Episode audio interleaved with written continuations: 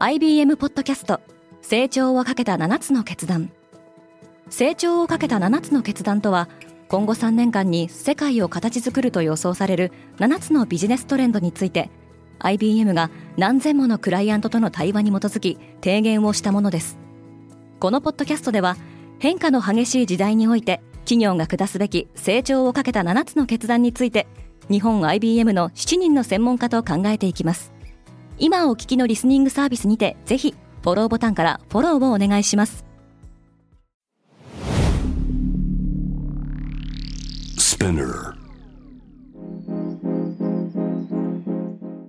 おはようございます。ケリーアンです。10月4日火曜日世界で今起きていること。このポッドキャストでは世界で今まさに報じられた最新ビジネスニュースをいち早く声でお届けします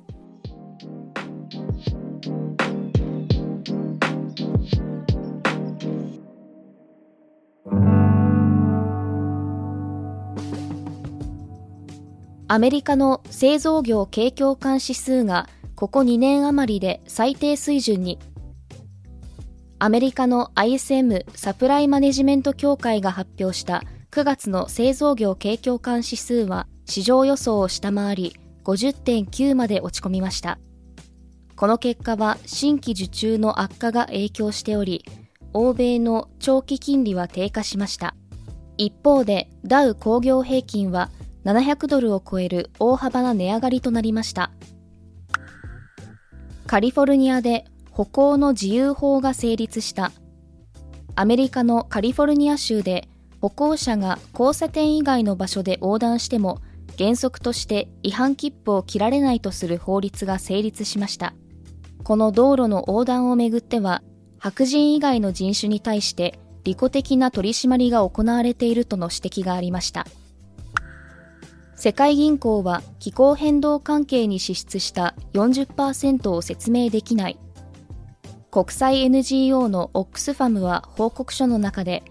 世界銀行が2020年に気候変動対策に支出したとする172億ドルのうち最大70億ドル日本円でおよそ1兆円についてその使い道が説明できないものだと指摘しています。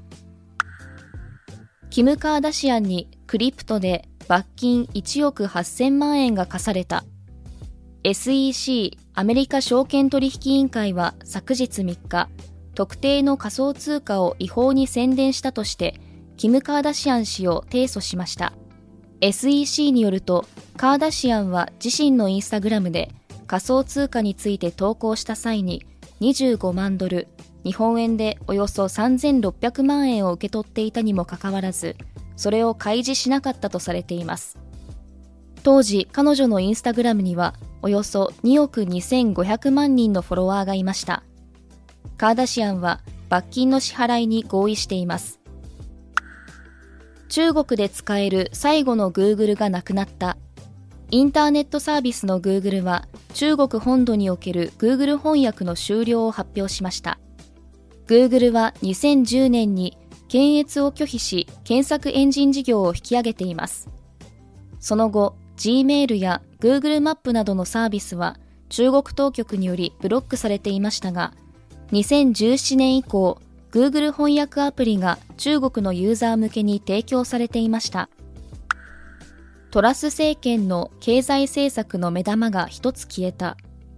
イギリスのトラス政権は所得税の最高税率引き下げ案を撤回すると明らかにしました。補正予算案の発表からわずか10日での方針転換の背景には、ポンドの急落に加え、与党保守党内部からの批判が高まっていることが挙げられます。ノーベル医学生理学賞はネアンデルタール人の DNA 解析に贈られた。現代ではなく古代人についての研究による受賞はノーベル賞の歴史の中でも非常に珍しいケースです。昨日3日から始まった今年のノーベル賞の発表は10日の経済学賞まで続きますが本日4日には物理学賞が発表される予定です明日のニュースが気になる方はぜひ Spotify、Apple Podcast、Amazon Music でフォローしてくださいケリーアンでした Have a nice day!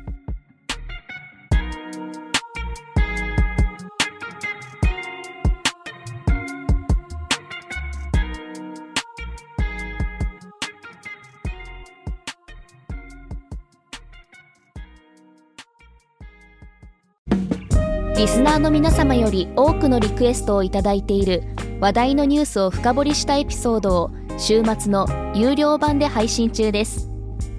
今なら1ヶ月無料トライアルを実施中。